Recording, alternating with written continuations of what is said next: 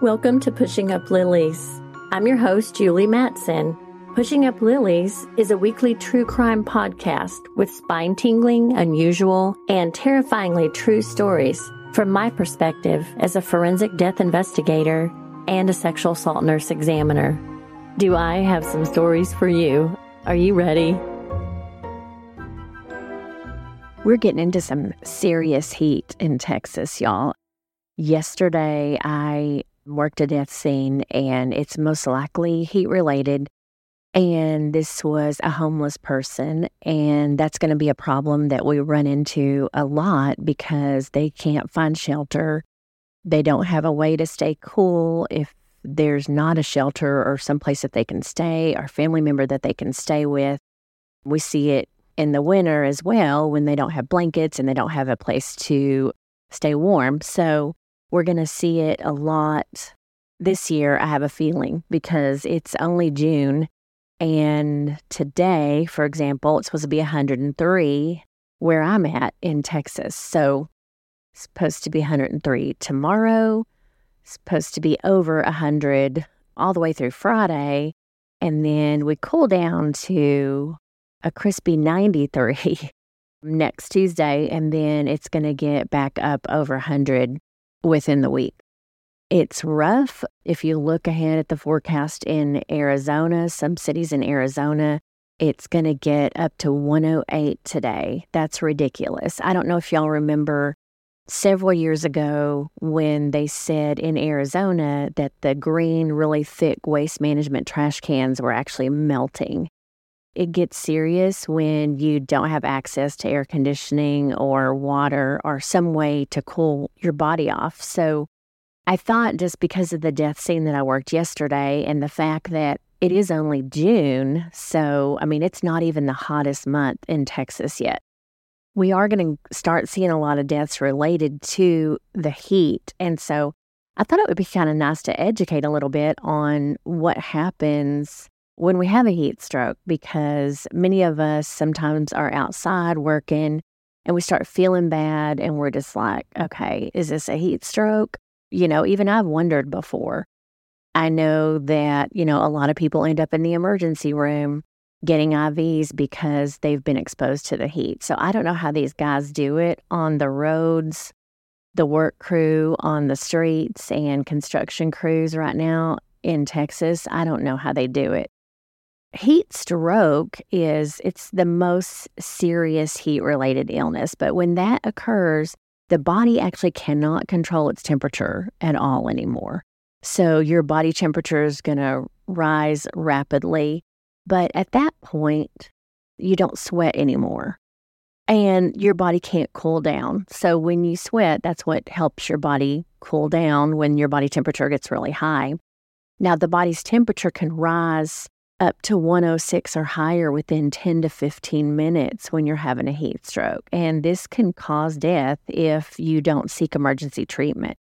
So some of the symptoms are going to be like confusion, people with altered mental status, they don't know like what day it is, they start to act unusually confused, slurred speech, they may have seizures, they may lose consciousness.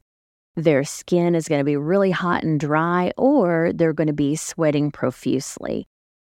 The most telltale sign to me would be just a high body temperature. And that's why it's important, especially, you know, when someone arrives in the E R and they think that their illness may be heat related, is to check their body temperature. If you come across someone like that, of course, call nine one one and then move them to a shaded, cool area and just take their clothes off. I know it seems weird, but just strip them down. To actually wet their skin is going to help. It's going to help cool the temperature, and cold, wet cloths on the skin are also going to help, or soak their clothing in cool water. Heat exhaustion is kind of how your body's going to respond to that loss of water and salt. And that is going to affect the elderly and also people with high blood pressure and those working in the heat. Again, all these construction workers, all these guys out working on the street. I always like when I see that they have little canopies or something for them to actually get some relief. I know here we don't get much of a breeze, but when you're suffering from heat exhaustion, you're going to have headache, nausea, dizziness, weakness. You may be extremely thirsty, irritable, sweating a lot. Your body temperature is going to go up, and your urine output is going to go down. So this is a definitely good reason to go to the E R, call nine one one. I would give these people liquids. Of course, remove them from the heat source, take them in somewhere where it's cool, take their clothing off, use cold compresses, and then encourage them to drink water. We do see a lot of heat exhaustion and heat-related deaths, especially in Texas, and I'd like to see their stats in Arizona because I'm sure it's terrible. I think statistically it is hotter there than it is here. I know they say that Florida's supposed to be the hottest state, but I have to question that because they do get some rain, so at least there's a little bit of relief, but it is going to get crazy. A lot of festivals and fairs happen in the middle of the summer, and everybody's outside and drinking alcohol, which is going to dehydrate you even more. It is going to be miserable for sure. Now, I don't know how many of y'all have heard of rhabdomyolysis, but that is a condition, and that's associated with heat stress and just prolonged physical exertion. And what that does is causes muscle breakdown. So the muscles rupture and causes muscle death. And electrolytes and large proteins are then released into the bloodstream, and that causes your heart rhythm to go crazy. It can cause seizures. It can cause damage to your kidneys. And a lot of people who experience this are having muscle cramps and pain. Their urine's really dark. They're extremely weak. They cannot exercise. They're very intolerant to any form of exercise or exertion. But the scary part is, y'all, that some people don't have any symptoms at all. The best thing to do if these symptoms start to creep up is to stop doing what you're doing. Don't exercise. Don't exert yourself in any way. Stop all activity. And then drink liquids, and then definitely seek emergency care. And I think that's a big thing is a lot of people, you know, outside working in the heat, they're like, okay, I'm going to sit in my lawn chair and drink a little bit of water. And then a couple of hours, they're dead. It can happen fast. It can sneak up on somebody. And I'll talk in a little bit about kind of what the process is, and it's kind of scary. A lot of people are just going to experience heat syncope, and that is just when you have like a fainting episode or you're a little bit dizzy while you're out in the heat. It can happen when you're standing too long or when you stand up after sitting or lying down. And I have to say, I get like this a lot. I noticed yesterday, like your tolerance to heat becomes less and less as you get older. And I've noticed that when I'm outside, I start to feel kind of dizzy and weak and faint if I'm out there for a long time. And the pool doesn't even sound good. I mean, the water in the pools here is hot. It's not even relieving to get into a pool right now. This is, again, going to happen when you're standing too long in the heat. And that's not even when you're exerting yourself. These people may faint, get real dizzy, get lightheaded. Of course, the best thing to do is drink water, juice, or even a sports drink, and then sit or lie in a cool place. And then heat cramps are going to affect people who sweat a lot during strenuous activity.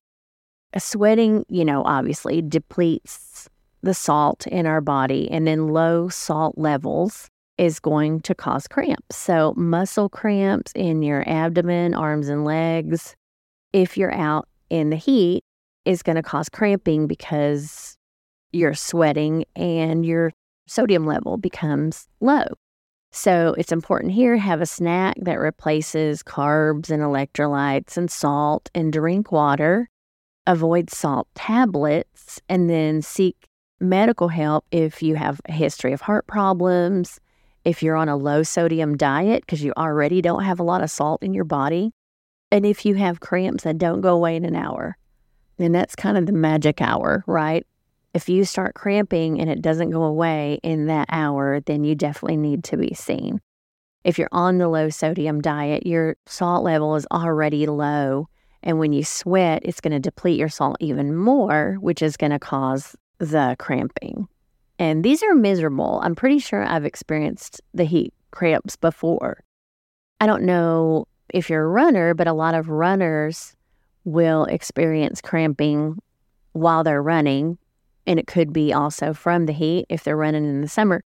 So a lot of them will drink like pickle juice, and that will replace some of the salt depletion that they're experiencing while they're running in the heat. I mean, that's something to think about. And, you know, I thought growing up, I always wondered, you know, what is a heat stroke? Is it like a stroke? But, I mean, I think everybody kind of is curious and hasn't really had the opportunity to educate themselves on it. But this time of year, it becomes scary. And I know we all see like heat rashes. That's going to be like skin irritation. And that's just caused from excessive sweating when the weather is humid. So you might see like red clusters of pimples or blisters on the neck area, upper chest, groin, even under your breasts, those moist areas that don't get a lot of air, and then on your elbows. So if you work in a cooler place and try to keep that rash dry and apply powder and don't use ointments or creams, because that's actually going to prevent you from sweating because it's going to cover those sweat glands.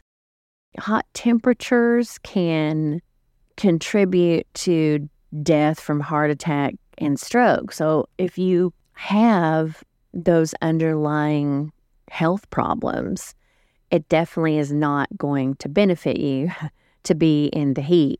Now, a lot of people, as we know, have underlying heart problems that have not been diagnosed. We are stubborn. We don't like to go to the doctor. We don't want to wait. We don't want to take medications. Some people don't have insurance, so they're not going to go to the doctor and they're not going to be diagnosed with heart problems. And just because they don't have a diagnosis and they're not on medications does not mean that those problems don't exist. We're going to need to kind of assume that the elderly people in the heat have some sort of underlying health issue that's going to cause them to suffer even more if they're in the heat.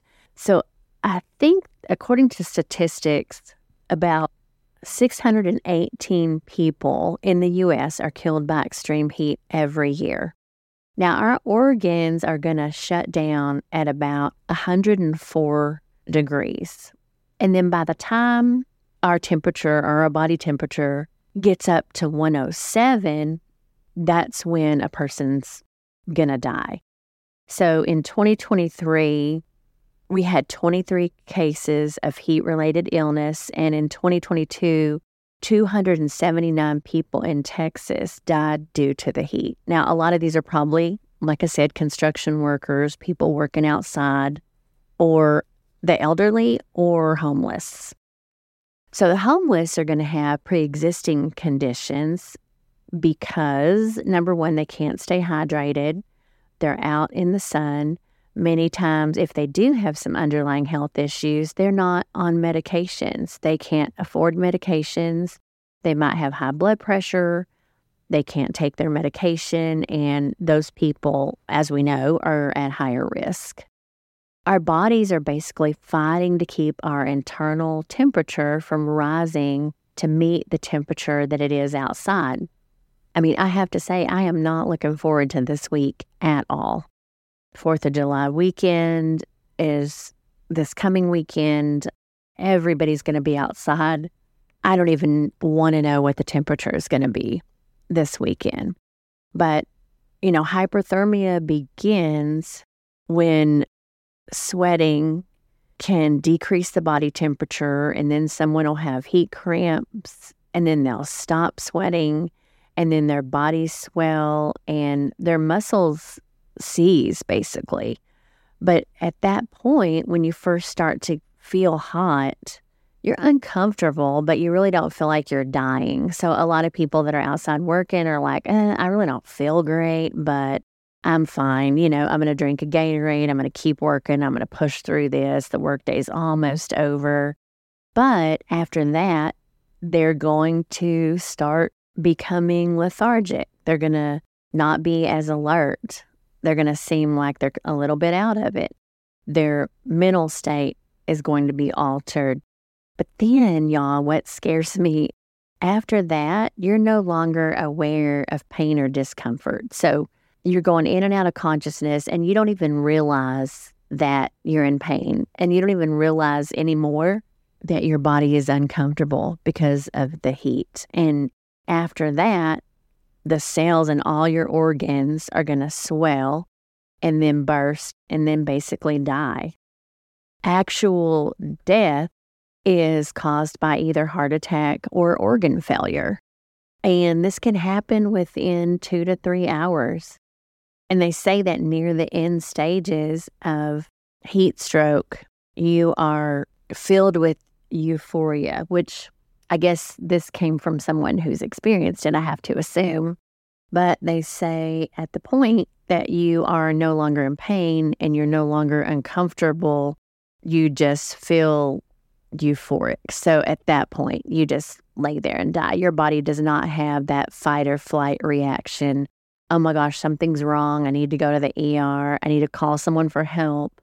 That doesn't happen anymore. So you can actually feel bothered by heat to dead in about ninety minutes. So it won't take long. And I don't think people realize how quickly that it can happen.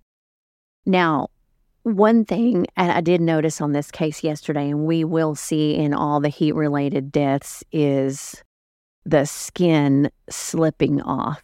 So I guess it almost looks like it's peeling would be the best way to describe it. But the release of the enzymes are actually going to loosen and slough the epidermis. So it may initially look like a blister or a vesicle filled with fluid. And then if it's a blister, it's going to burst. And then it's going to just basically slough the skin off. We see this in the heat-related deaths. I did see this in the death from yesterday. He was in an open area. It was uncovered.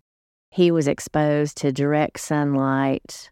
It was only eighty-four degrees, but we don't know how long he'd been there. We have to remember yesterday was Monday, for example. Sunday, he could have been there all day long and no one could have seen him. So we don't really know when someone is found how long they've been exposed to the heat or how long they've been there. And in this particular case, this guy was not in a covered area. So any point of time he would have been there, he would have been exposed to extreme heat. I think at seven a.m. is still like seventy-nine degrees. And if you're in an area where there's no breeze, it just feels hot. I mean, a lot of people, they have on blue jeans and long sleeve shirts to keep from getting a sunburn. It is hot. We will see, and I did see this yesterday, what's called cutaneous petechiae. Now, when I rolled him over, and we do look at the back, we see round spots on the skin. This is caused by bleeding under the skin. They can be red, brown, or purple. So it's going to look a little bit like a rash. It's going to be flat, and when you push on it, it'll change color or lighten. So we will see blanching. So this is what I saw yesterday. And literally, y'all, this guy looked like he was sleeping. So he was found by a construction crew. The construction crew thought he was sleeping in this form that they had laid, and they were about to pour concrete in it. And they were like, hey, there's a homeless guy over there sleeping. And so they send their manager over there to, you know, ask him to move, and turns out he's not breathing. When I showed up, you know, looking at his body closer, his body temperature was, I believe, ninety-six point eight. And at that point, you know, I did notice that his skin was slipping, which is common. And then when I looked at his back, he did have this cutaneous petechiae that is, you know, another obvious sign of heat-related death. I just want everyone to stay hydrated. I just felt the need after yesterday. And of course, being in the heat myself, y'all, when I'm out there on these scenes, it is hot and I start to feel bad sometimes. And I'm like, oh, I feel so bad for people who are working outside. And I know they have similar problems, you know, up north where it's cold all the time. But it's no joke. Think that when you start to feel bad, it's important to listen to what your body's trying to tell you and to do something to help yourself if you do start to feel bad when you're outside in this heat. It is bad. I don't want to be bringing a lot of people in this summer because of heat-related incidents, but I see it happening. So I felt the need to maybe just educate a little bit and kind of let you know what the warning signs are so that when you notice them or when a friend complains of them, you can take action and you know what to do. So anyway, y'all stay cool and I will see y'all next week. Thank you so much for joining me today on Pushing Up Lilies. If you like this podcast and would like to share with others, please do me a quick favor and leave a review on Apple Podcast. This helps to make the podcast more visible to the public. Thanks again for spending your time with me, and be sure to visit me at pushing up lilies dot com for merchandise and past episodes.